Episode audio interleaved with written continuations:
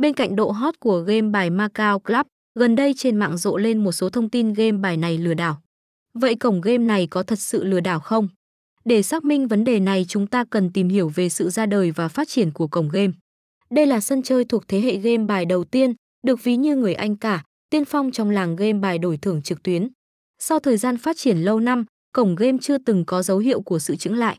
Nhà phát hành luôn tập trung vào việc đầu tư, nâng cấp và cải tiến cổng game để luôn phù hợp với nhu cầu người chơi. Số thành viên của game ngày càng tăng, hiện nay đã đạt tới con số khổng lồ. Do đó, việc nói Macau Club lừa đảo là thiếu căn cứ. Đây chỉ là thủ đoạn cạnh tranh của các game bài khác. Anh em có thể hoàn toàn yên tâm tham gia game này nhé.